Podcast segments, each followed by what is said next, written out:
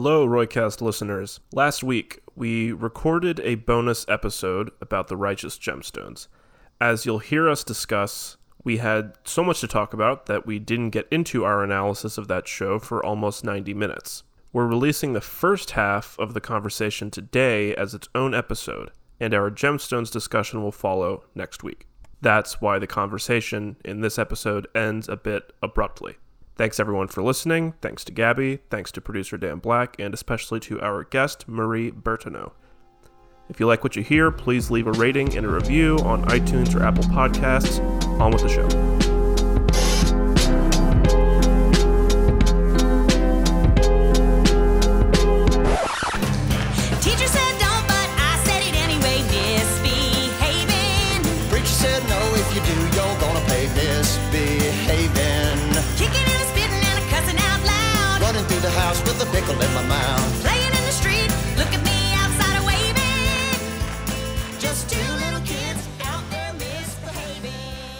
Welcome back to Roycast, the original Succession podcast. My name is Brendan, and joining me tonight, as always, is my co-host Gabby. Hey, Gabby.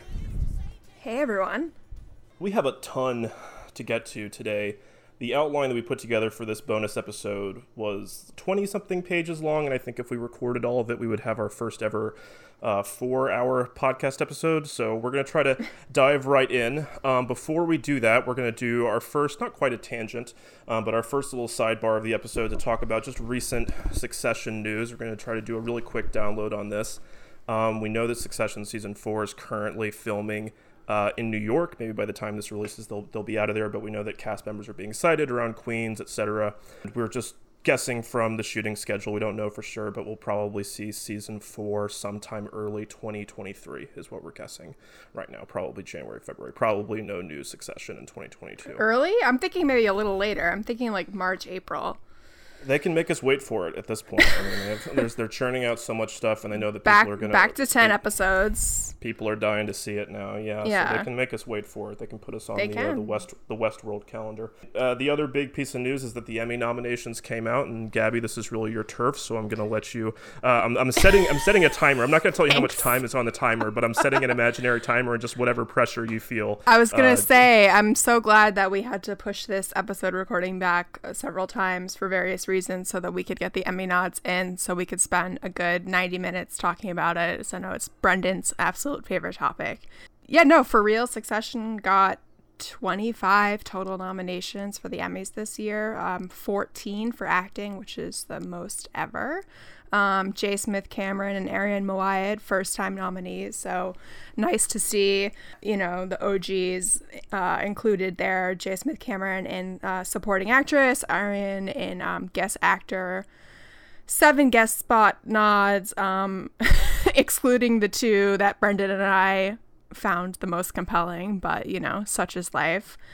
Other nods, writing for the finale, uh, three directing nods, episodes three, seven, and nine, production design for episode seven, casting, of course, music composition for Britell, uh, sound mixing for episode seven, two, uh, editing nominations, episodes eight and nine.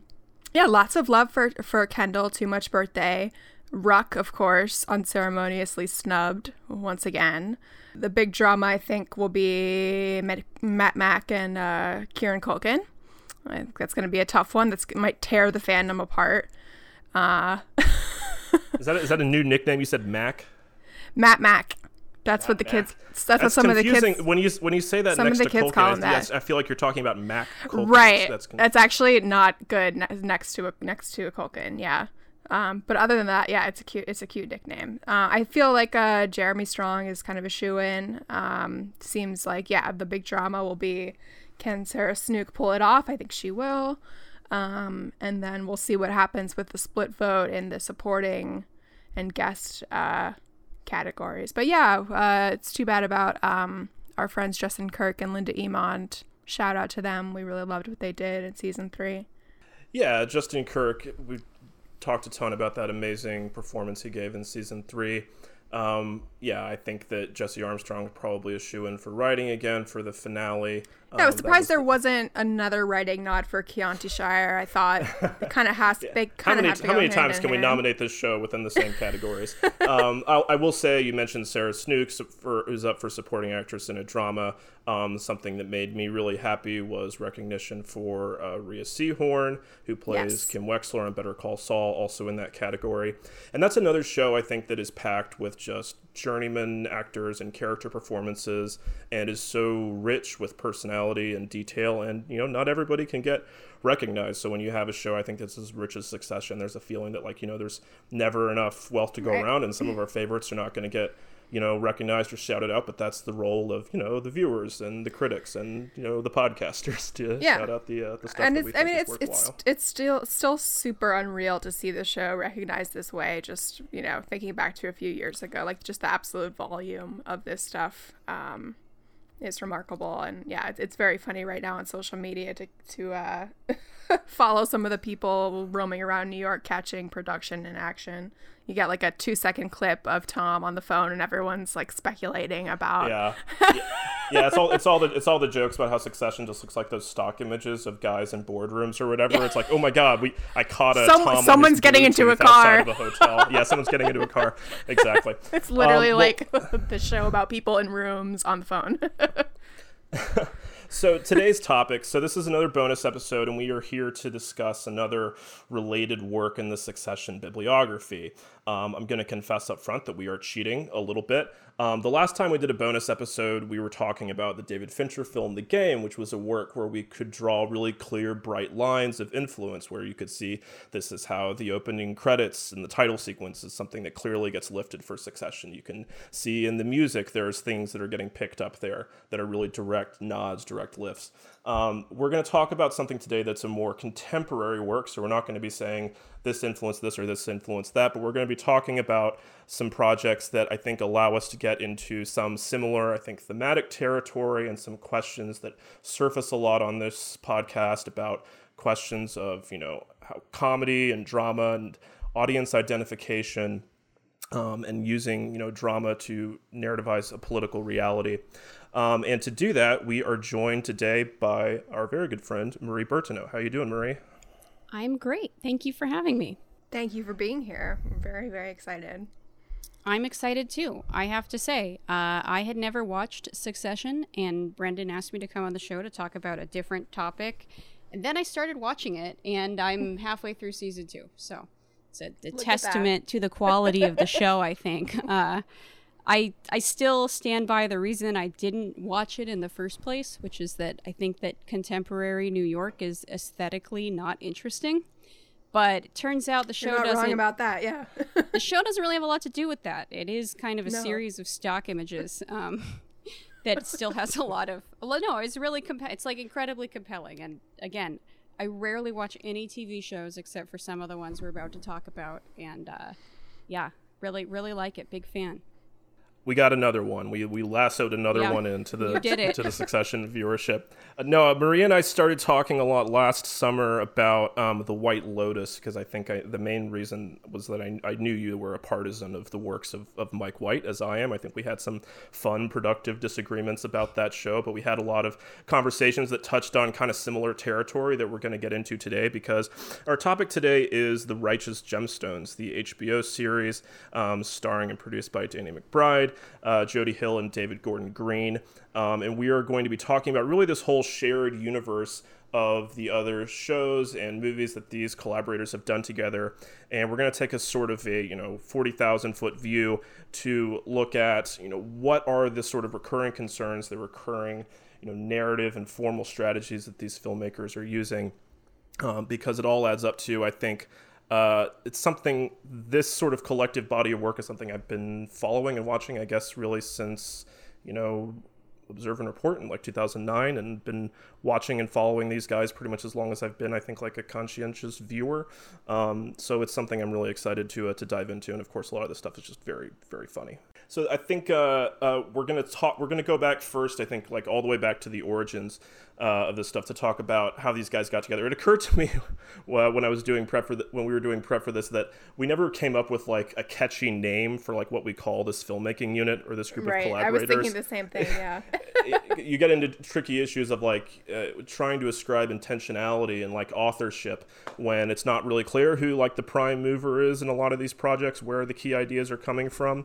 Um, you know we may talk it's like some of these ideas seem like they seem to come when jody hill is a little bit more in the driver's seat or when david gordon green is in the driver's seat or when danny mcbride is in the driver's seat um, but it, for the most part it's uh, it's it's an interesting collaboration because it seems like these guys uh, feed off different energies uh, from each other but they all come from the north carolina school of the arts and from the school of filmmaking um, which is where green uh, mcbride hill and uh, their collaborator ben best all graduated um, I don't know if people are really familiar with the North Carolina School of the Arts, but it is this kind of sneaky, underrated force in American filmmaking of the last 20 years, and particularly independence.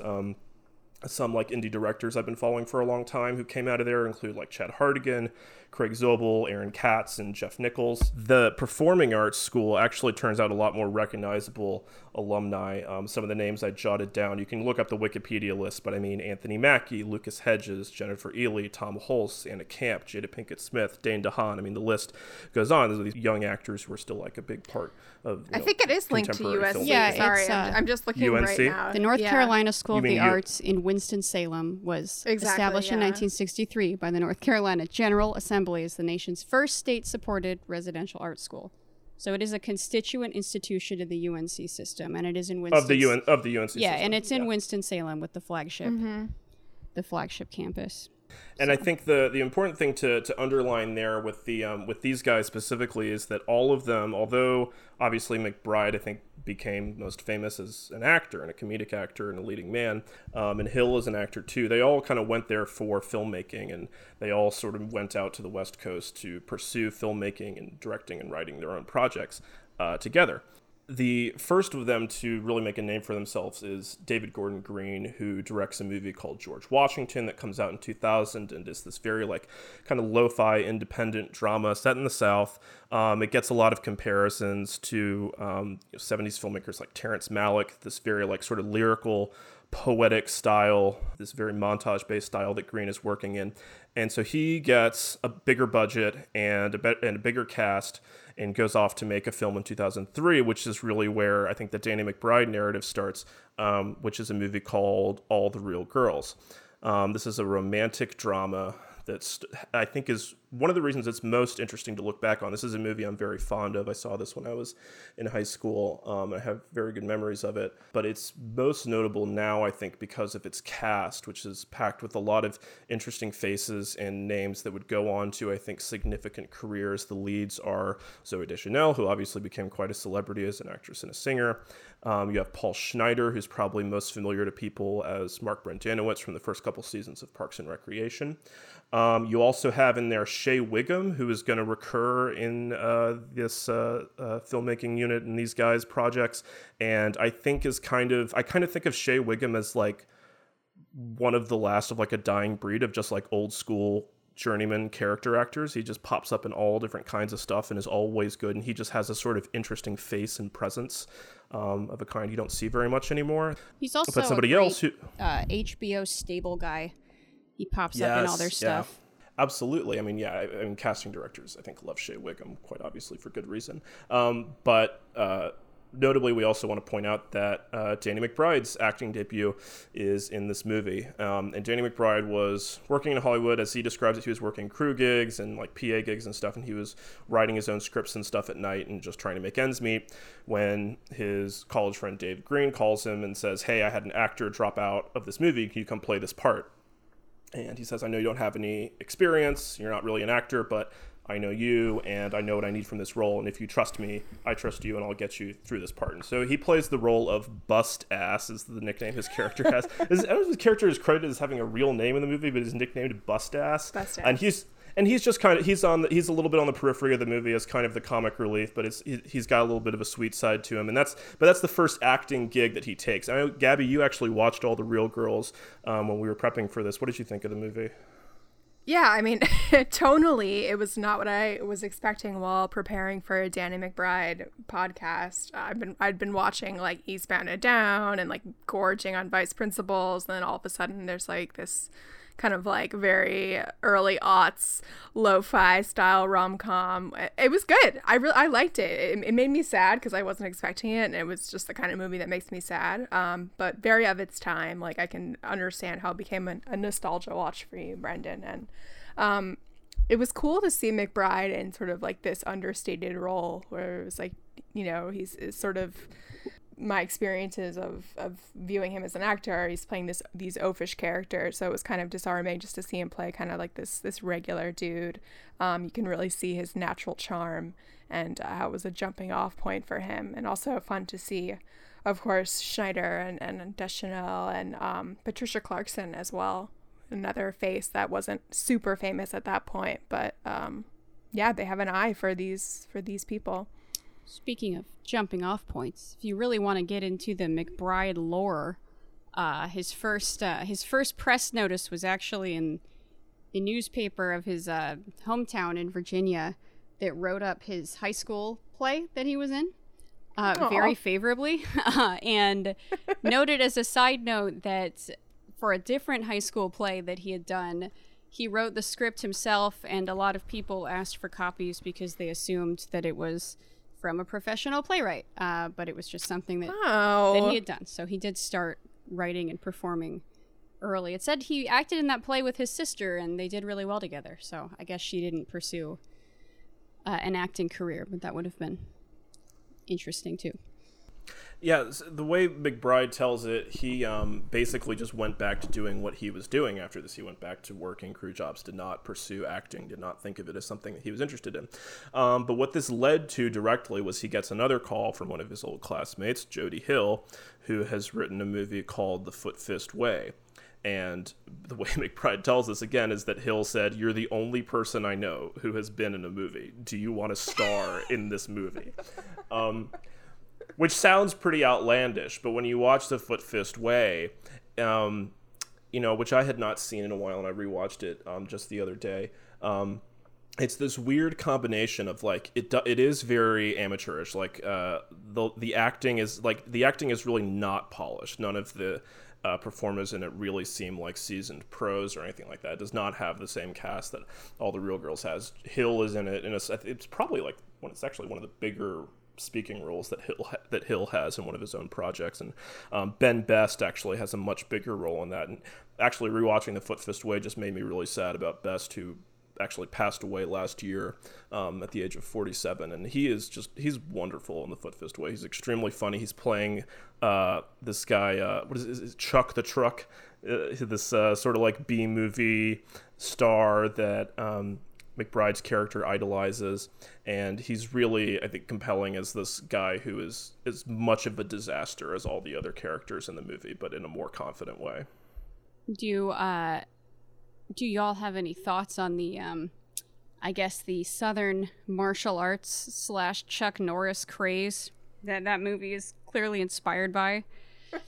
Yeah, I mean, like the Chuck, the, yeah, Chuck the truck. That's an obvious Chuck Yeah. Norris joke, right? I mean, like I mean, I mean, I just remember the that being like one of the first internet memes, right? Like all the Chuck Norris jokes. Um, Taekwondo so that was, like- something that was in the air. It's just such a thing uh, when I was a kid. it was like in um, gosh, one of my best friends in elementary school was a black belt at our local taekwondo studio, and I would go and watch her Wow. like break the boards.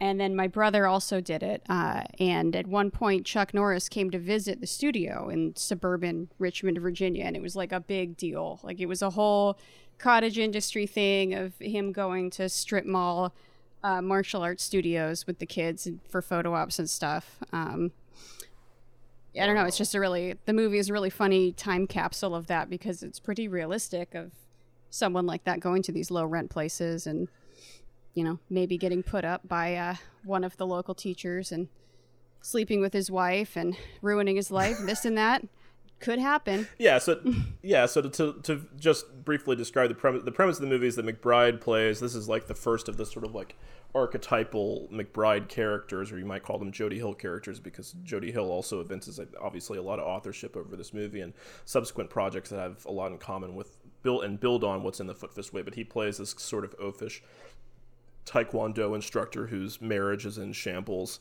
um, and is uh, yeah he's fixated on trying to get uh, Chuck the Truck to make a personal appearance at his uh, his dojo where he, uh, he where he rules with an iron fist. This is where we start to talk a little bit about the vision of the South that pops up in all these projects because all these guys have sort of made it their mission that they're not going to work just in LA but they're going to actually come back to where they're from. They're going to come back to the South and they're going to make projects there. All these guys hail from sort of like different sectors of the South. Uh, Hill, I think, is from North Carolina, from Concord. Green was born in Little Rock, Arkansas, and grew up in Texas. Um, McBride is from Statesboro, Georgia. Um, and I think currently, he, he currently grew at up least in, McBride, I think, in virginia too yeah, and currently I think McBride um, uh, has property in, in South Carolina, which I think is where he mainly resides now. Um, but I mean, yeah, I did grow up also down the street uh, from uh, a Taekwondo dojo, or whatever you want to call it, in a strip mall. I took, I think I took like. I took like a few weeks of karate lessons as a kid. At one point, I got my yellow belt at one of these places. Um, you know, not really sure why. My mom had a free trial or something. They wanted me to try it out, but it didn't. It didn't stick. Um, but it's this. Uh, it's this specific vision of sort of like the strip mall South. I don't know what you would call it. This. There's these sort of like small cities that are essentially suburbs um, of larger urban areas. Um, like where I grew up in Alpharetta, Georgia, which is like 30, 40 minutes north of Atlanta, um, and or where, or where you grew up, uh, Maria, Richmond, Richmond, Virginia. Um, these places that uh, are, are very suburban and you know don't have a ton of like culture, but they're just populated by you know they're basically it's where dentists and lawyers live pretty much, and I'm sure in Richmond, you know, like DC contractors, that kind of thing. There are dentists and lawyers in blue states also. yeah they're really everywhere but, you know no, they are, but I mean, like it's exclusively those people. You know what I'm saying? I know, I know. brendan you This is funny. said everyone uh, from I don't know the Northeast or especially from California seems to think that Richmond is a commuter city for DC. I have never once met anybody who commutes to DC because, you know, Nobody. Okay. well, you know how in Europe, uh, 100 miles is a They're a not long even that way, close. and Yeah. in America, 100 years is a long time. On the East Coast, a 20 minute drive is a long time, and then you know, Yeah. in the south or in the Richmond is not south, a 30 minute yeah. drive is a long time, and uh, on the West Coast, um, 30 years is a long time. That's our little mini version of that. I mean, I know plenty of people who commute as long as the drive to DC from Richmond here in LA every day, myself included at times, not anymore. But yeah, it's uh, Yeah, no, that's that's just totally tragedy, unheard the- of out there, you know. Although Atlanta has actually the worst traffic that I've ever experienced personally. What do you think about this um sort of yeah, this dedication to these southern settings and not wanting to, you It know, kind of just default to LA and New York? Yeah. Well, Danny, I mean, McBride has said, and I think the others share this view that LA is creatively uninspiring for them because it's so recursive and like it is the movies and the movies reflect the vision of reality that it was originally made up for LA so it's like it's very bizarre and also you're around people who are in the business all the time and when you're driving around you know McBride specifically said once like you're driving past billboards for 20 other shows just to go to work to think about your show, which is more stymieing than inspiring um, to him. So, like, going back to where you're from, I think, lets you separate from all that to have original ideas. And it's so different culturally, and the look of it is so different. It's also just inspiring on its own, I think. Like, the. It's weird because I think doubling in the South, which has become a huge thing in recent years in Georgia, North Yeah. Carolina, and Louisiana, doesn't work because of the quality of light uh, being filtered through all the humidity. Uh, unless Wait, it's sorry. What what doesn't work? Doubling? I'm not. Yeah. like location Doubling, doubling. so like, uh, yeah. Okay. like okay. weirdly just bizarro land you know it used to be la stood in for everywhere and now everywhere else is standing in for la like the third bill and ted movie tried to have uh, their inland empire suburb in georgia and it just was so Um, odd My go my go-to example of this is the Shane Black movie, The Nice Guys, Yeah. where Atlanta was supposed to be 70s LA, Although I think. that worked because the haze of humidity stood in well for the haze of 70s smog. I don't know if you watch a lot of 70s TV, but like a, a humid summer day in Louisiana looks like a um, smog choked day in the Rockford Files.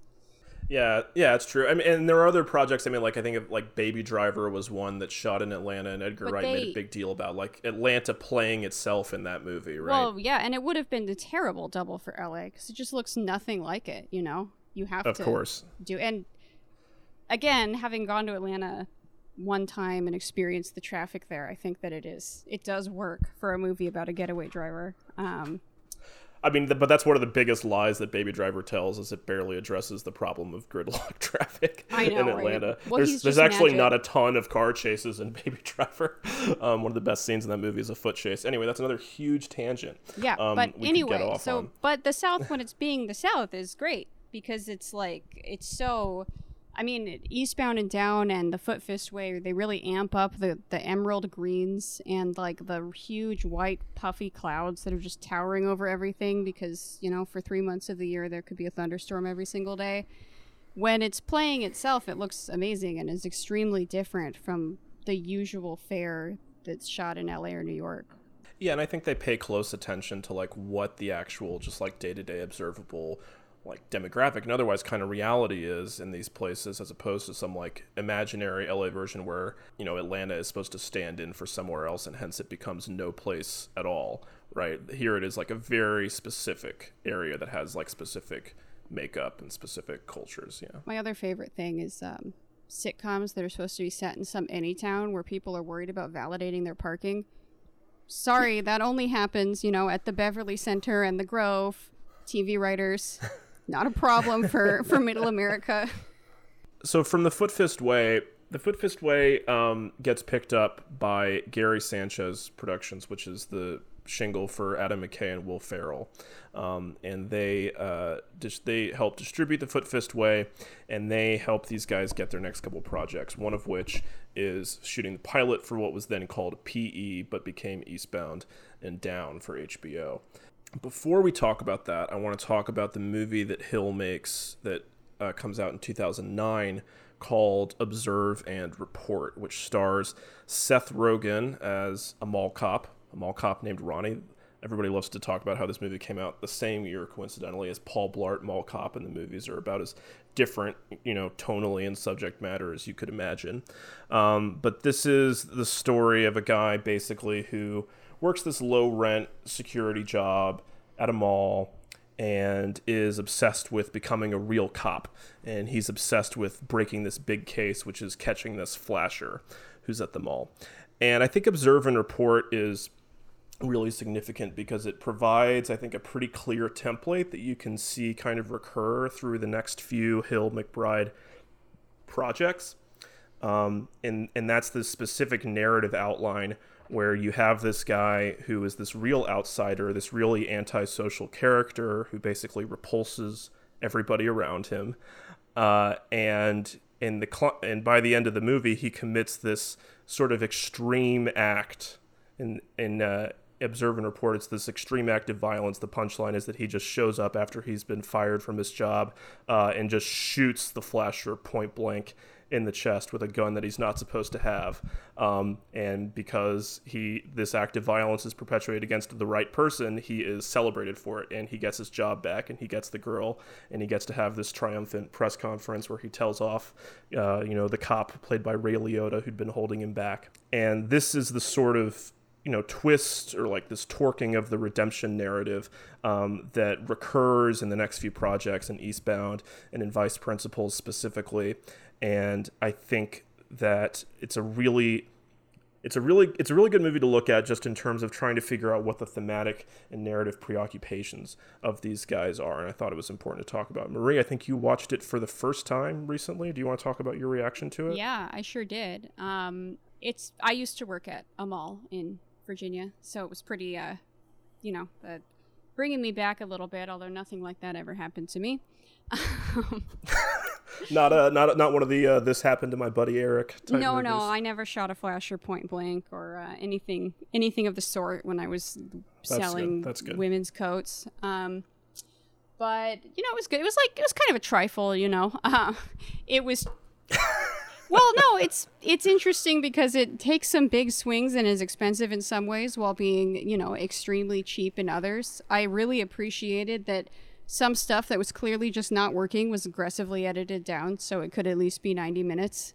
It was a fun movie, kind of a funny movie. I don't think it was as fully realized as some of their later stuff. I think maybe because Seth Rogen is an odd choice to me for that character. I know he was the biggest thing going if you're even tangentially affiliated with those actors at this time. Um, but in response to the question posed in our outline, I, I think it should have been McBride, but people didn't know him, and you know he didn't really come into his own until till Kenny Powers, and he does have a very very funny little scene in Observe and Report. But like it's you know it's a pretty good movie. Yeah, I think that question of whether it should have been McBride is interesting because I think that although Rogen is not totally convincing in the part of this like violent um, antisocial loner, um, that's sort of what helps keep the movie at all palatable. I think is the fact that he has this kind of softness to him that is not totally convincing in the part. Whereas if you had somebody like McBride who was a bit more, you know, willing to lean into that more alienating edge, it might have been, you know, a bit more shocking than it was. Um, as is, I don't know that the movie totally works in either direction. It's just kind of, I think, admirably unpleasant.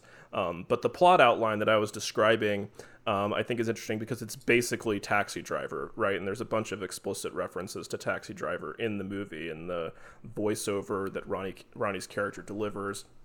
Um, you know, the ending is basically the ending of Taxi Driver, where Travis Bickle goes on this violent rampage, but because it's against the right people, he's celebrated for it, and he becomes a hero vigilante instead of being further ostracized. And there's all these other there's other references to Scorsese too, interestingly, that I clocked on rewatch, like the scene where um, there's this whole subplot where Colette Wolfe, who was I think, Jody Hill's wife at the time, um, is playing this. Uh, this other uh, mall worker who's got like a, a busted leg and she's being bullied by her boss, played by Patton Oswalt. In the scene where Ronnie goes into the back to like uh, threaten Patton Oswalt is really shot just like the shot in Goodfellas, where uh, Henry goes to beat up Karen's neighbor. And I like Scorsese as like a comparison here because it's something that's going to come up over and over again is that these guys are really enthralled to, among many other influences, because they're quite film literate, um, the 70s like new Hollywood filmmakers. And I think Scorsese is is huge for them, especially in just establishing, you know, this template, you know, when you talk about um, you know, the the sort of satirical thrust that a lot of Scorsese's movies have that comes from, you know, being inside the point of view that's being critiqued, whether it's like, you know, Goodfellas, you know, really exhilarating in the mob lifestyle uh, so that you can, you know, feel the rush of it at the same time that, you know, it's being sort of presented as, you know, something that's obviously amoral. And Scorsese's a lot more of a moralist than these filmmakers. Um, but just being able to situate yourself inside these characters and being able to present it as something that's like funny and exhilarating um, is, I think, the satirical impulse that uh, Hill is really in touch with as a director. And I think it's important to establish that before we move forward and talk about uh, some of the other stuff. Do you want to talk about, um, Marie, some of the other filmmaking influences that uh, Oh, Hill is dealing with? Sure. I mean, something that I think they've said and that I kind of feel is they're really influenced by by B movies and exploitation, which is I mean, they've said they love horror, which is, you know, basically exploitation and often a B movie. Uh, and it's such a southern medium or subgenre too, like the whole uh, drive-in movie being a uh, cheap grindhouse or Burt Reynolds car movie is um those movies would play for years all around the South on its second run drive-ins. Uh, when my during COVID, a local drive-in reopened near my parents, and the two movies that they had to show were Jaws and uh, I'm completely blanking because all I can think of is Eastbound and Down, which is the song from it. Are you talking about uh, Smokey yeah, and the Bandit, yeah, Smokey right? and the Bandit. Yeah. So Yeah. they had they had Smokey and the Bandit on hand still because as a Southern drive-in, that was one of the most popular movies. Um, and all these like there were I don't know if you guys are familiar with uh, 1970s trucker exploitation movies, but there were tons of them. Smokey and the Bandit is Smokey and the Bandit is but one, but there were like just cheap movies about a truck chase or convoy with like a light crime plot and some um, stupid elements like a chimpanzee, as as is the case with uh, Clint Eastwood's Any Which Way But Loose and the sequel, um, Any Which Way You Can. I've only seen one, but uh, You've only you've only seen any which way Oh, you can. I know right? I've only seen Any Which Way But Loose, and then I think the sequel's Every Which Way You Can or something like that. But yeah, just a monkey, a truck, a redneck guy, a gun, um, and the equivalent in 1970s dollars of like one or eight hundred thousand dollars, maybe up to five million. Again, equivalent, but yeah, the kind of southern fried exploitation movie where there are very few consequences, a lot of violence, everything is dialed up to the max. Uh, there's a bunch of vulgarity and sex, and it's meant to play to you know a rowdy drive-in audience. Something I forgot, like rewatching these shows and watching some of them for the first time, is like just like how grotesque the violence is, and sometimes it, it just like Yeah. it pops up completely unexpectedly, and it, it's something just like ex- like you said, just like extremely vulgarized, and you're like, what? And that makes perfect sense. That, But yeah. that the, the B movie Yeah. grindhouse type thing. It it, it, it it's, it's it so has this exploitation DNA, which I think they really they really glory in at points when it's time to use blood squibs and gore props and prosthetics that, yeah, are obviously fake but look hilarious. Um, yeah, I mean it's toned down in Gemstones, but it is, uh, but they do some of it for sure. I mean, it, they definitely still do it. And it's yeah. more than just gross out humor for its own sake. It's it's kind of this uh yeah, this exploitation thing that I think is very fun and culty and I think you just have to have a certain mentality to appreciate it and want to do it. But it's um in in many ways It's hard. Yeah, it's culturally southern. I mean, you could talk about the um you know this this thing of the Dionysian versus Bacchanalian art. It's very much Bacchanalian art uh, in, in many ways. You know, it's a little bit heady, but it's also very much about the experiences and the entertainment that comes from this lowbrow thrust. Yeah, I think that was the uh, Godard adage, right? All you need for a movie is a monkey in a truck. I think that was what he said.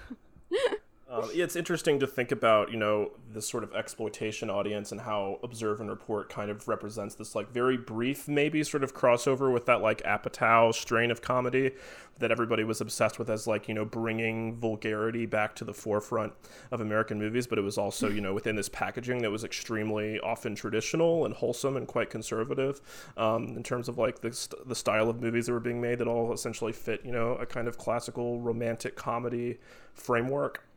Um, and then I think ultimately the direction that these guys go in is that you know even though they're very one thing that really helps I think their work be so successful is bec is how literate they are. They're able to parody genres so effectively, and that specific thing that Observe and Report does, whether it does it as successfully as some of their later works, where you can show somebody who's absolutely reprehensible and do all these outrageous things within this exploitation framework, but then put him through the traditional stations of this like three act redemptive hero's journey and say, okay, he's forgiven at the end. And the big punchline is like, wait, what? We just saw him do all this insane stuff and now he's a hero. And this is the thing that happens over and over again in their work is just like watch the stuff that these people can get away with that will allow them to get away with. Yeah, I think it's great. I mean, I think it's pretty effective. It satirizes traditional narrative structure really well while also just leaning into doing whatever they want. I think it's funny to um It's always weird when people say they're influenced by or satirizing Scorsese because like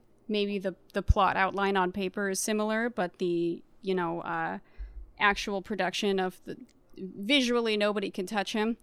Um, but it, it you know, it's I don't know where I was going with that, but I guess I was going to complain about Joker and how it has nothing in common with Taxi Driver except for a plot summary on paper.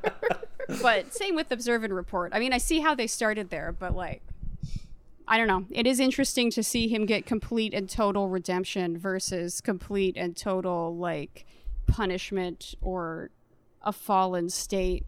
One could possibly talk about how Taxi Driver is a bit it's a bit Catholic, a bit a bit Calvinist or whatever Paul Yeah. Schrader is, where he's a man who's corrupted by the external forces of sin, and by the end, he's completely a creature of sin. Versus uh, the a little a little bit more, um, let's say, Protestant uh, conception of somebody who has all that stuff bounce off of him and comes out on top because you know he's he's saved. I think all of their heroes actually are defined by that quality where they embody this sort of semi holy fool archetype where the world bounces off of them and nothing really gets through there, nothing changes them. Well, let's keep that in mind as we move on to maybe the sort of like picaresque in there uh, in this broader filmography, which is Eastbound and Down. Um, Eastbound and Down is probably where I think Dan McBride really becomes like a major kind of like star in his own right. I think he had he had, had supporting roles in Pineapple Express and Tropic Thunder, which I think were both Thunder, yeah. which I think were both summer of 2008, and Eastbound and Down I think premieres in 2009, which is when I was in college. Um, and so the first place I encountered Eastbound and Down was like in college, and you know you can imagine the kinds of guys in college that are watching Eastbound and Down. You know, it's you know we we debated this a little bit, but I think one of the big you know influences, at least production wise, on Eastbound and Down in terms of like why would HBO greenlight this is like Entourage. It's very much like being pitched, I think, to the same audience. Um, in term, at least in terms of like marketing and premise and everything, I don't think that's what Hill and company are going for. No. Not that it worked, it was But we we know how HBO marketing, you know, d- decides to do their own thing. Yeah, precisely. Um, Eastbound and Down is this. Um, so I, I, can't imagine anybody's not familiar with Eastbound and Down, but uh, it McBride plays Kenny Powers, who is this ex major league pitcher who basically gets himself tossed out of the major leagues after becoming a free agent and moves back in with his brother and uh, starts uh, coaching PE at the local high school. Um, and uh, he's there to sort of get a, go after his old flame, April, played by Katy Mixon, um, and also try to get his major league career back. Yeah, so I first watched Eastbound and Down um, also when it aired. I was in college. Um, Brendan, you were in college too, aren't you? Younger than me. I guess. I, guess we. I, I guess we did I was have a an freshman overlap. in 09. Yeah. we had an overlap yeah um and yeah like at first i was like oh no this is just gonna be sort of like uh entourage type like leery male gaze but yeah not not so much so I, I watched the first season and immediately the character of kenny powers reminded me of john rocker um, who was this major league baseball pitcher who was sort of uh, infamous hothead and went on this rant in 1999 talking about um, the possibility of playing for either the Yankees or the Mets. And he said, uh, Imagine having to take the 7 train to the ballpark looking like you're riding through Beirut next to some kid with purple hair, next to some queer with AIDS, right next to some dude who just got out of jail for the fourth time, right next to some 20 year old mom with four kids. It's depressing. The biggest thing I don't like about New York are the foreigners. You can walk an entire block in Times Square and not hear anybody speaking English. Asians and Koreans and Vietnamese and Indians and Russians and Spanish people and everything up there. How the hell did they get in this country? So this was a major league baseball pitcher, 1999. So he, 1999? you know, yeah, he managed to stay in the league until 2005, and then he um, went on Survivor San Juan del Sur with his girlfriend. but listen, so it always reminded me of the, of of like the, maybe this is like where uh, McBride got the idea, sort of, because this was a huge said no. controversy. They were like, he's not based But on I- anyone specific. I actually am looking right now at Wikipedia because I just wanted to make sure I got John Rocker's bio details right. And it says at the very bottom of uh, uh, Rocker's movie and television appearances, though not directly based on Rocker, Danny McBride said that Kenny Powers, the main protagonist of the HBO series Eastbound and Down, that the picture was more or less an inspiration of the character. And that's from NPR. Ooh. I think they became that- familiar with him after the fact. Like he and Hill have both said that they Right. really didn't know anything about baseball when they started making it. But I think the broader point is like this is just like a type of guy that exists. Exactly. Yeah. right? It's it's it's totally a type of guy, and it's uh it's prescient for what was to come in the aughts with, um, you know, the election of Obama and post 9/11, uh, you know, racial and moral hysteria and whatnot. Yeah, and I just I remember as as a native New Yorker, people being really really infuriated by these comments, um, and so when I kind of uh, started watching the show, I was like, you know, just sort of expecting it to be well, it's something sort different. Of, it's sort of like ugly American humor, right? I mean, like another thread you could connect it to is Borat, which came out in 2006. But Mm. it's this whole thread of like, yeah, you know, like Hollywood being kind of ashamed of like the Bushy or whatever, and like looking for ways to sort of like lampoon American bigotry and stuff. And there is a whole interesting thread in Eastbound and Down, which is produced by Will Ferrell, and Will Ferrell has an appearance appears several times in the series as Ashley Schaeffer, um, this very like sort of like Ric Flair esque Southern stereotype that is just like a really funny cartoon character. But this whole, but like Will Ferrell, who played all these like kind of Bush avatars in like Talladega Nights and like Anchorman and stuff, and was very representative of these sort of good old boy slash uh, patriarchal authoritarian figures. Um, and McBride is sort of like the more buffoonish, more disempowered kind of inheritor of that. Even th- even though I think that that's not something that Hill and McBride really have on their mind. I think they're pretty. I, don't, I wouldn't say disengaged politically, but I, but I don't. But they never really set out to like sort of like I think Right. critique contemporary Well, politics with their stuff. They're, No. They it- set out to make shows about characters and settings that they uh, know well and just want to exaggerate a little bit, and then that ends up feeling political because of Yes. various reasons. But I mean, I think they said for Eastbound, they kind of wanted to make for not just um, Kenny Powers, but some of the side characters. Like, think of the worst guy that you knew from your neighborhood. This is him.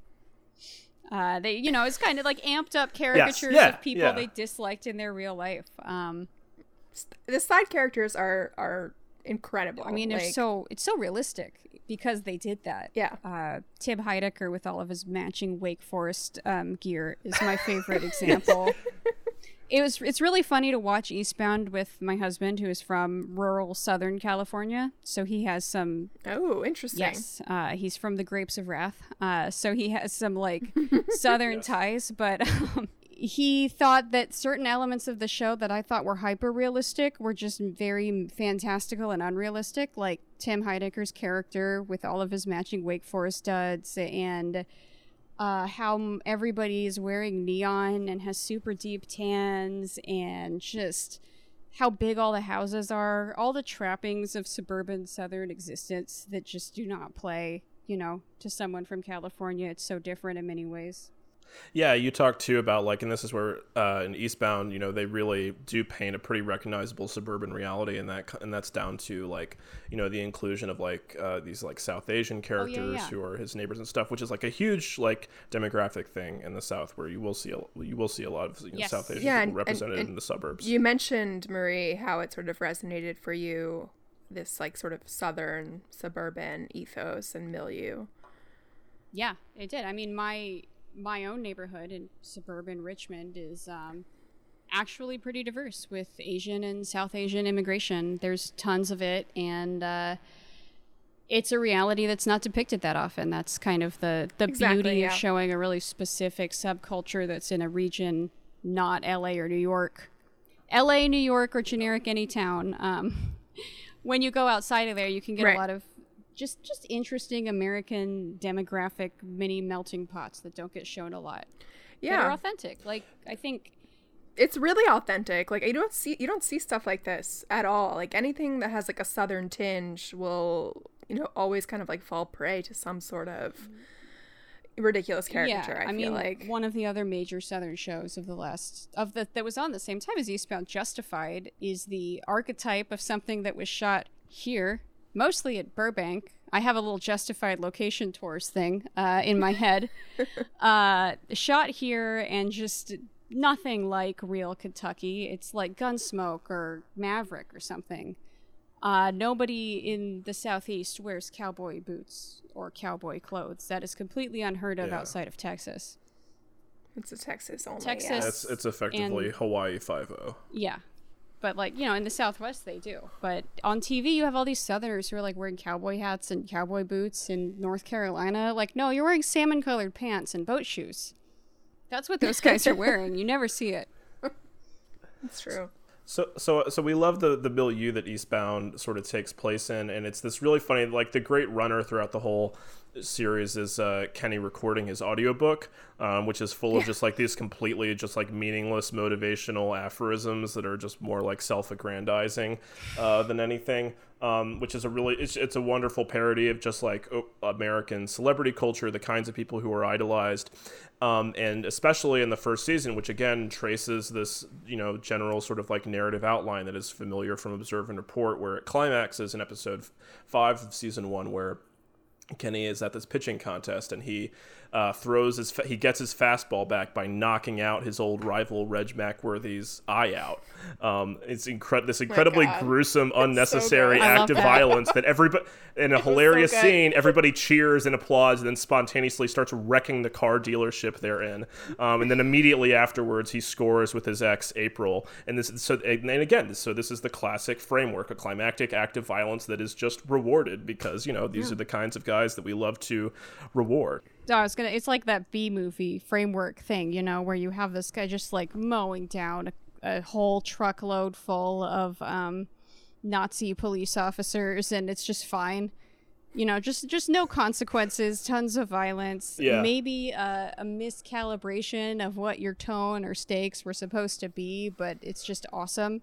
But the other interesting thing about the ending of that first season of Eastbound and Down is it actually is it goes beyond this redemptive ending and it ends on kind of a more downbeat note that is again familiar from the 70s. Um, this scene where uh, the major development in the finale is that Kenny thinks he's getting this major league job and he's going off to is it Tampa with uh, with April to go pitch for the majors again. He learns that the job is a fake and he ditches April at a gas station rather than face up to reality with her, which is identical to the ending of the great 70s Jack Nicholson classic Five Easy Pieces, um, which I think is something that is uh, is, is also a Where major we're going, move it gets colder than hell. It's like the last, the last line of that movie. And Five Easy Pieces is like, I mean, that's like a prototypical new Hollywood movie, right? About a guy who's like really cool and funny, but he sucks at the same time. Five you Easy know, Pieces is, is really interesting to compare to Eastbound because it kind of it touches on something that we're probably going to talk about, but like it's a it's a movie about an upper class kid who was a piano prodigy and his whole family are classical piano prodigies. But when we meet him, he's working a blue collar job at the oil rigs in Bakersfield, and he goes back up Right, to right. visit his family, and we find out that he's it's a 70s movie about you know the phenomenon of dropping out but it's complicated by the fact that you know his family are uh, they're libs and he dropped out to be in real america uh, where people are right wing and he's got this this girlfriend who's um, just super trad and very much a country girl wants to have his baby uh, is listens over and over to um, to stand by your man. The counterculture yeah the counterculture in that movie is the right wing culture and the uh, Right. and it's it's a point of view that I think is um you see it echoed you know like the real the real rebels are new conservatives or like the real real Americans are the ones who are like this and the upper class piano playing big house having libs in Seattle couldn't possibly understand but it's an interesting movie about Jack Nicholson like choosing this blue collar uh, kind of redneck lifestyle over what he came up in and the politics of it being a bit flipped because at the time like the dropout kids were these lefty hippies who went to San Francisco to take drugs with um with their fellows in the park. In Eastbound and a lot of their stuff, the character is very much an outsider and he's kind of a a challenging I don't want to say punk rock, but like a a challenging societal outsider figure who's also very much like bigoted, reactionary. If he had politics, they're pretty they're pretty right.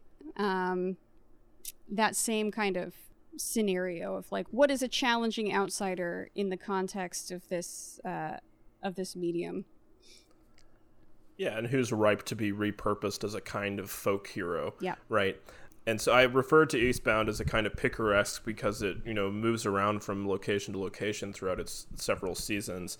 Gabby, did you want to talk a little bit about season two, which sees Kenny moving to Mexico and maybe has some similarities to other shows? I I definitely didn't watch season two when it aired because I'm I, I'm positive I would have remembered it. Um, it's it's pretty remarkable. It was absolutely my favorite season. Um, as I went through and watched slash slash rewatch these shows. Um, I was like bracing myself a little bit at first because it does take place in Mexico, and this was, you know, obviously like very fertile ground for some, you know, cringy racism and whatnot. But um, I don't know, like something about it ended up uh, feeling very tender to me and like holistic. Uh, and like I know Marie, uh, earlier in the outline, you mentioned something about just like the bro humor and titillation of these shows, like being off putting at first, but underneath that, there's just like a different vision. And so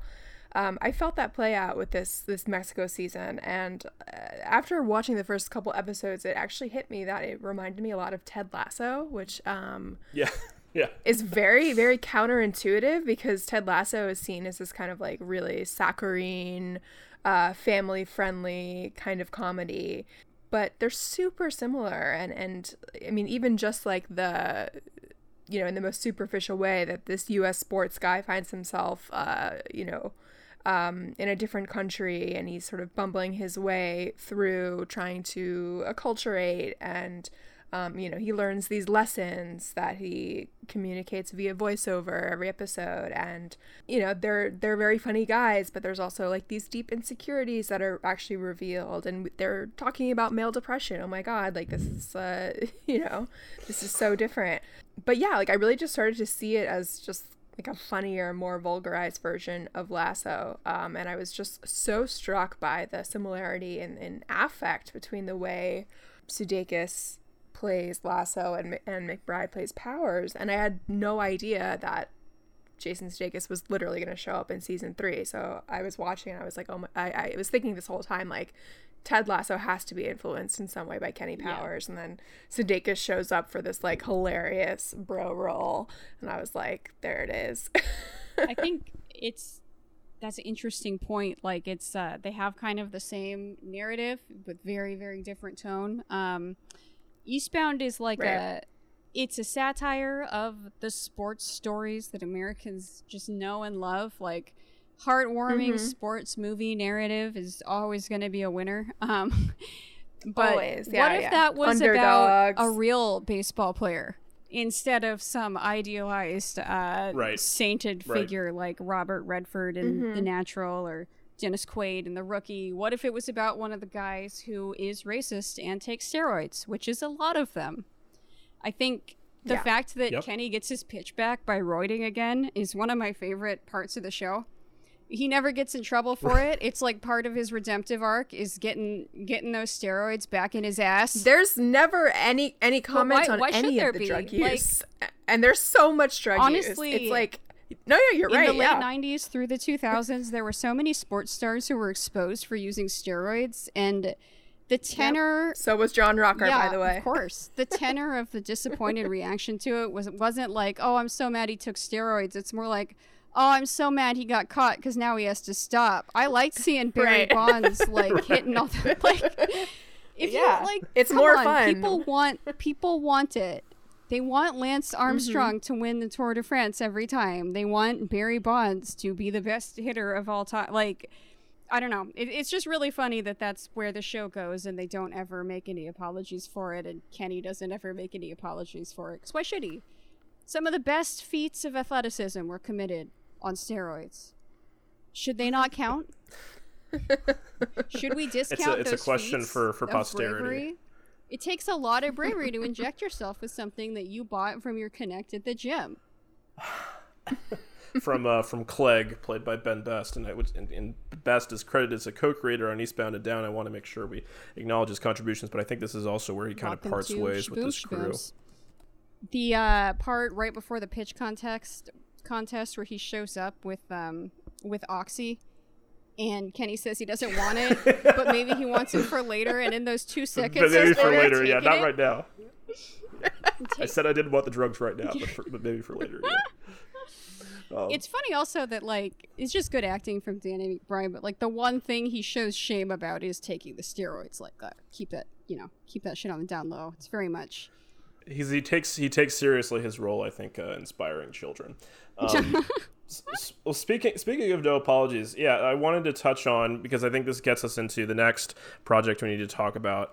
Um, the use of just sort of like racist humor in Eastbound and Down is a huge thread that was just like really eye popping to me going back and watching it. Like we talked about, like you know, we said bro humor, and we talked about some of like sort of like the crass sexism of it, the titillation. But I mean, like the use Whole, of race whole season about Mexico. whole season about Mexico. But like, but the use of like racist humor, like specifically where just like racism is like just a punchline in the show, is really just kind of eye popping to me on a rewatch in terms of just like how suffused the show is with it, and it's used in like a really just like I think unfocused way. Like there's I like the like the joke I think of is the one at the end of season one where Kenny's giving this speech and he's talking about.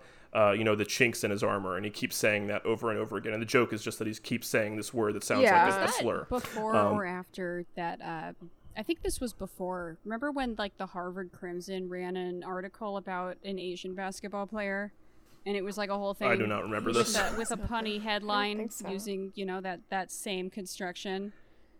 Oh. Yeah, yeah. It's but it's you know, it's funny how you can come from the the crass um lowbrow side of it and the arch Harvard lampoon side of it and arrive at the same same racist joke. Yes, exactly. but this is a thread that is just super interesting to me in the work because it becomes, I think, a really interesting theme in the next project that we're going to talk about, which is Vice Principals, um, which is just the idea of these characters, you know, being racist and having you know racist thoughts and tendencies.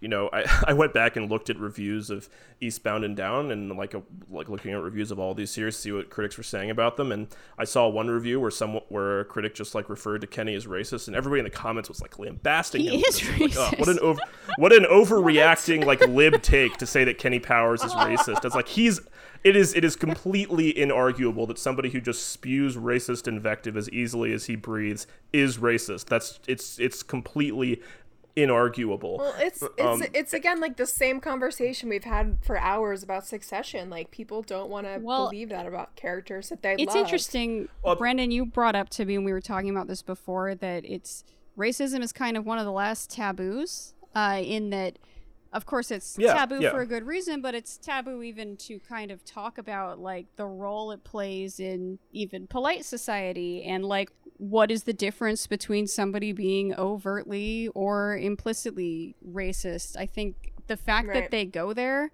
and they have the poten- the ability to just shock and disgust uh, their viewer over and over where uh, with racism where you can do that with sexism and it's not as shocking like it's Right. really it doesn't get the same kenny is just as sexist as he is racist and people are not as hot under the collar about it and if you call him sexist people aren't as mad as if you call him the character racist i think racism is Right. such a totalizing accusation and description Yes. in the culture where think- you could buy that somebody is a murderer, thief, liar, sinner, heretic, and sexist. Don't call but me if- racist. But no, yeah. I mean with characters, like if a character's racist, Yeah. that's a bridge too far. God forbid we, you know, Tony Soprano can beat somebody to death with his bare hands, but he really lost me at the racism. Yeah. but there's this progression in their work that I see, and especially if you look at these two works side by side, Eastbound and Vice Principals. So in Eastbound, I've already we've already talked about how a lot of the time, what stuff I didn't like in the show is when I felt like it, the racism was not being used to to like you know build something into Kenny's character or to do something dramatically, but it was just being used as a joke, and that does happen a lot in Eastbound. And Kenny go is a racist, and he happens to be funny. And I think confronting you with that uh, and, and making you sit with that is, you know, it still provokes Right. Well, I- interesting reactions. and it's interesting when they start to use this more dramatically. And in season four, there's the whole arc, which I went, I really wish we had had more time with, um, where Kenny goes on a sports talk show, which is kind of modeled on, I think, like Around the Horn, um, called Sports Sesh, which is hosted by Ken Marino as Guy Young. Love Ken Marino, the greatest American actor. Always wish we had more of him. But Kenny is sort of set up on the show to go up against this other commentator, Dontel Benjamin, who uh, is played by Omar Dorsey, and uh, the and Dontel's this like he's this bully who's like constantly talking over Kenny and he doesn't want to let anybody else get any airtime. And so the way that Kenny eventually bests him is by, you know, really pushing back and at this point, you know, he says that he looks like a milk dud or something, which is the kind of thing that kind of like, ooh, put my shoulders up. And the way that Dantel takes it a bit is like, oh, what, because I'm black? In the tone of the scene, which is like very triumphant, is like, wow, Kenny's really getting one over on this guy.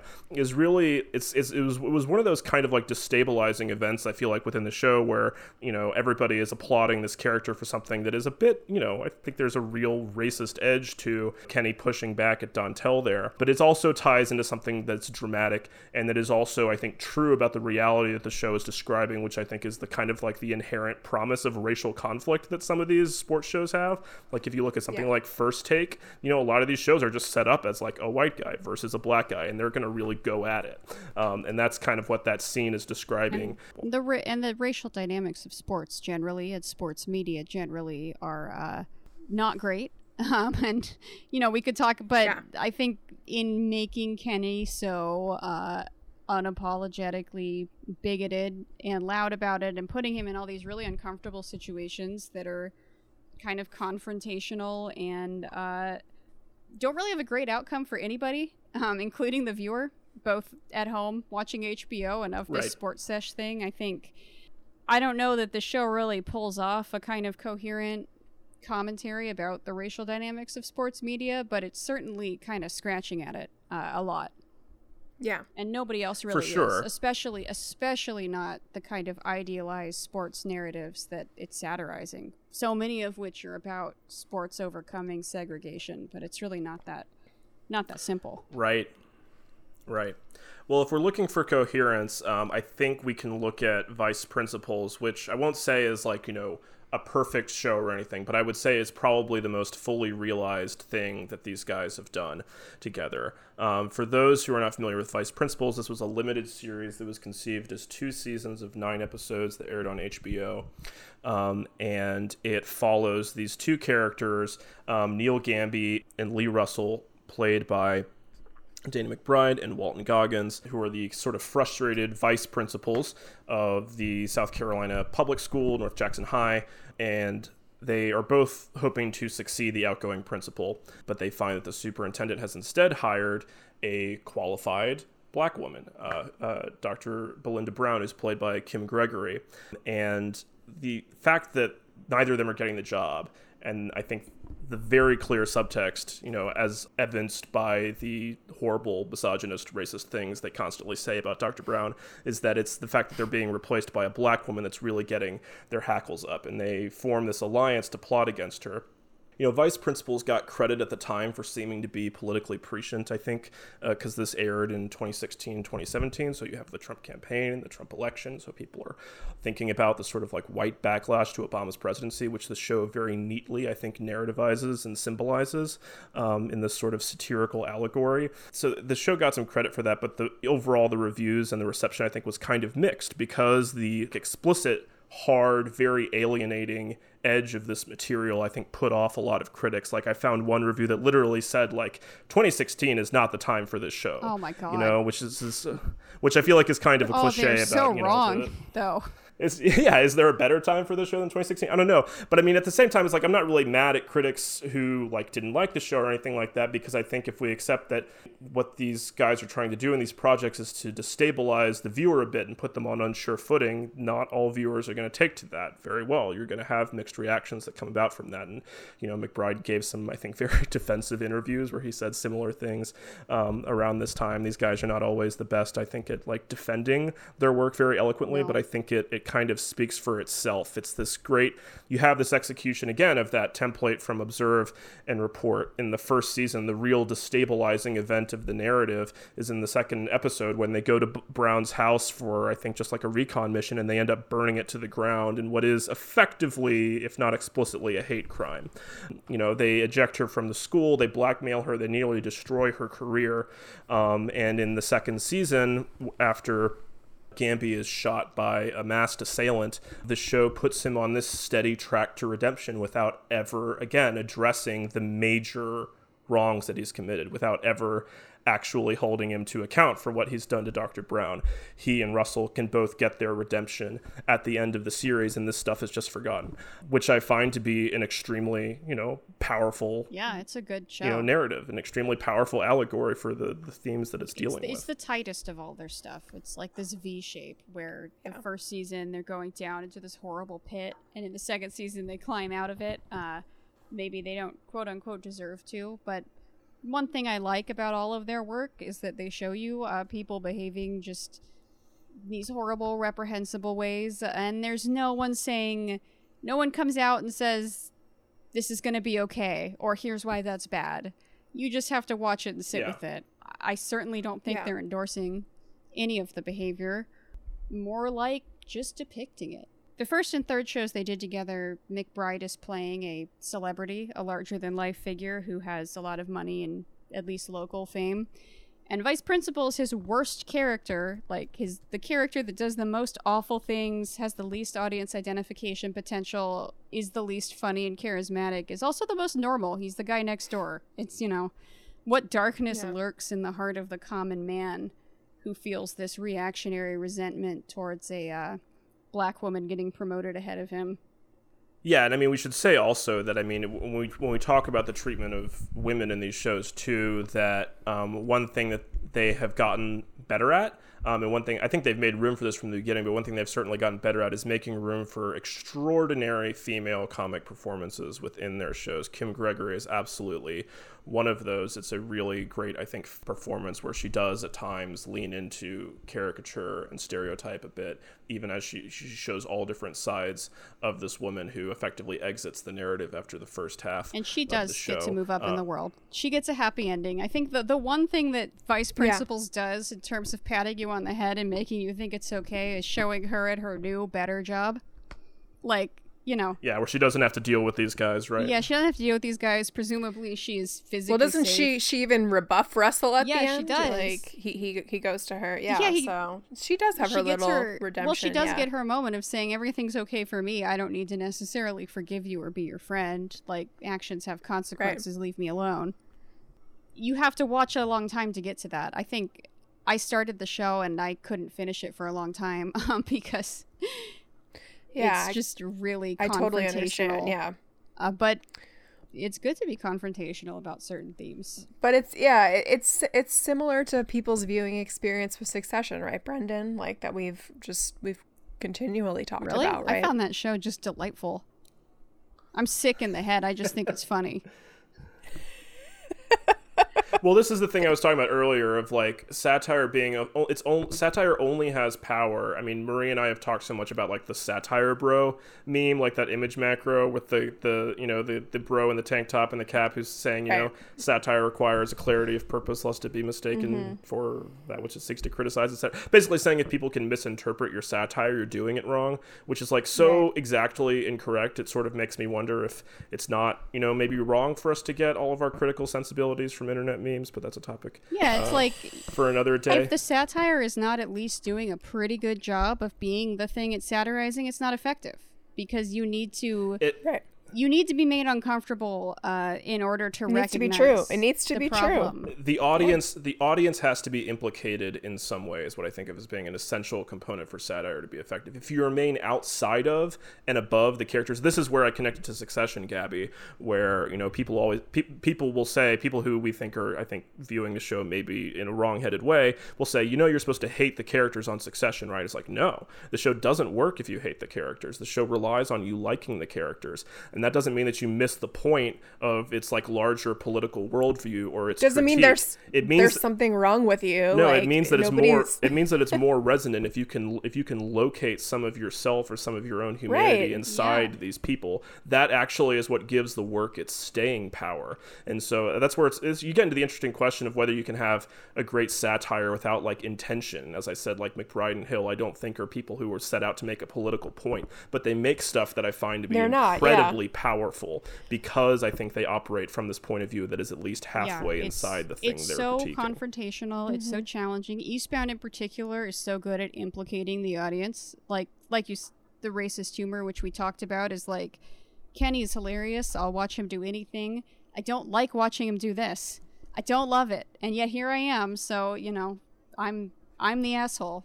You know, Vice Principals is their most confrontational and I don't know, unhappy viewing experience. In terms of its setting and characters, it has the most um, audience identification potential because it's about regular people. The reality is so frighteningly plausible too. Yeah. Like obviously, you know, it's satirical, it's exaggerated, but I mean there's so much great stuff in the show about this school, this public school as like this microcosm for America and of this breeding ground for surveillance, for authoritarianism. Like the idea that Russell in the second season becomes principal and the school immediately turns into this parody of like real world dictatorships, which is also accompanied by real world and very realistic uh, security measures like an on campus police officer and like metal detectors at the entrances and stuff. Stuff yeah. that is just everyday reality that accompanies this like frightening authoritarian shift that is happening inside the school. And then, you know, we were talking about the women on the show, and the other character I wanted to talk about was Amanda Snodgrass, who is the love interest on the show, and the treatment of sort of like the love interest theme within these Hill projects. Um, you know, there's always this component of queen. well, but there's also this this component to the redemptive storyline where the outsider, the anti-hero, always gets rewarded with the woman, right? Like he always Right. gets the girl. She's the prize. he always gets the girl as a comp- that always accompanies his uh, his redemption. Again, usually through violence. It's Colette Wolfe in Observe and Report. It's Katy Mixon um, in Eastbound and Down. And in Vice Principals, it's Amanda Snodgrass, played by Georgia King, who I think is actually Scottish, which like really confounded me when I found that out. Yeah, me too. Yeah. and and she is in some ways i think one of the like odder or just like least plausible romantic partners. Um you know in observe and report colette wolfe is kind of a loser like ronnie is. Like she's like working in a low wage job. She doesn't have a lot of prospects. And you know like they're at least kind of the same class background or whatever. Eastbound it's like you know april has got this wild side to her. And you know she and kenny are actually very well matched um, from a certain point of view in vice principals gamby is so like repulsive he has that like awful little mustache Yet you know you can't see how like two beautiful blondes in his ex-wife and and new love interest. Right. Exactly. I yeah, love That's right. Busy His, Phillips, his Phillips, ex-wife, yeah. Busy Phillips, who's so funny. Yeah, me too. My Oh, favorite, I think one of my so favorite line readings jokes. from any of their projects is when she says at the very end to the to the new love interest, "You should write Nicholas Sparks books." As like her suggestion. She's so excited to say To, and just um, like comes out with that. Oh, it's so funny. She's sweet. Her and her husband, who like eventually forms a nice little friendship with with Gamby. Shea Very Whigham, right? Yeah. Who- who- again, that's another great joke because Shea Whigham is, is the uh, the stepdad who is who Gamby is constantly antagonizing, and Shea Whigham is always like so supportive and so soft spoken. He's always like he's always like Neil, that's a great idea. It's like you got a good thing going, Neil. And he seems like the most normal dude. The funniest payoff to that joke is in the second season where Gamby like moves into this like Unabomber cabin in the woods because he thinks he's being targeted by assassins, and Shea Whigham is like, yeah, that's a good idea. This place looks cool, and you realize this guy is like as insane as anybody else Again, in this universe. your average suburban uh, homeowner has the most batshit reactionary tendencies lurking one inch deep. Oh, absolutely. All you have to do do they're is, just you sitting know, there waiting. Trespass one time, and they're setting up grenade booby traps. Those little things from Vietnam. ring the- the- what do you call it? bouncing betties? oh my god.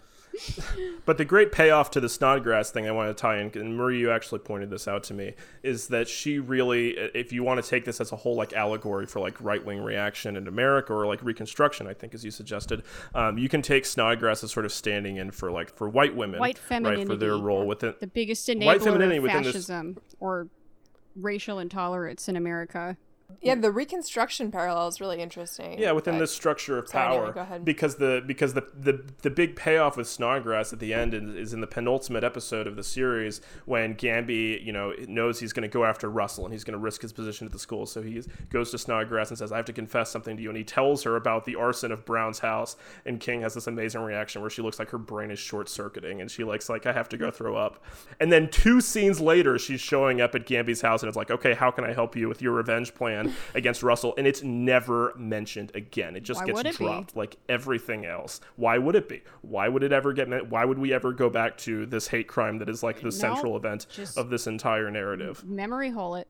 Again, you know, it has just enough plausible deniability to not be a hate crime. They technically did it for professional jealousy reasons, and that professional jealousy stemmed from racial resentment. So it's one it's one degree removed from just being a hate crime. Therefore, it's fine. Right. We just didn't want her to have this job for dot dot dot yeah, reasons. exa- So we burned her house down. It was fine. Terrorized her, her children in the middle of the night. You know, all that stuff. Yeah, no, that was it really was very bad. like it, it turned a lot burning- of people off and too bad because the show really earns that moment i think it is quite a it is quite a sort of a gauntlet being thrown down. It's like if you it, you have to be able to to handle this, or like you have to be at least willing to see where it goes. Yeah. After Again. this, and yeah, a lot of people were not on board, which I don't. Again, I don't really blame people for being for finding that distasteful. It obviously is, and it's obviously meant to be. But I also think it is clearly part of the intentional design of the series um, for the audience to be alienated by that. Um, but the last uh, performance I want to talk about because this gets us into finally i'm finally about to make the, the, news Gemstones. bitch my other favorite line from that show that- is Edi Patterson as Jen Abbott, who is another teacher at North Jackson who fixates on Gamby and is revealed to be the ultimate villain of the series. She's revealed to be the masked assailant who shoots Gamby um, in you know out of jealousy uh, because he's gotten together with Snodgrass at that point, and she is the common enemy that Gamby and Russell have to unite against at the end. The other parallel I thought of um, was the Hateful Eight, which uh, is also about two guys on sort of like opposite sides in this uh, elaborate allegory for American history who unite and put their differences aside so that they can take down a crazy broad. Um, that is that is eventually what happens in Vice Principals. In both halves of the narrative, these guys are teaming up to take down a woman, and it's but it's the thing that ultimately seals their redemption at the end. and two Goggins.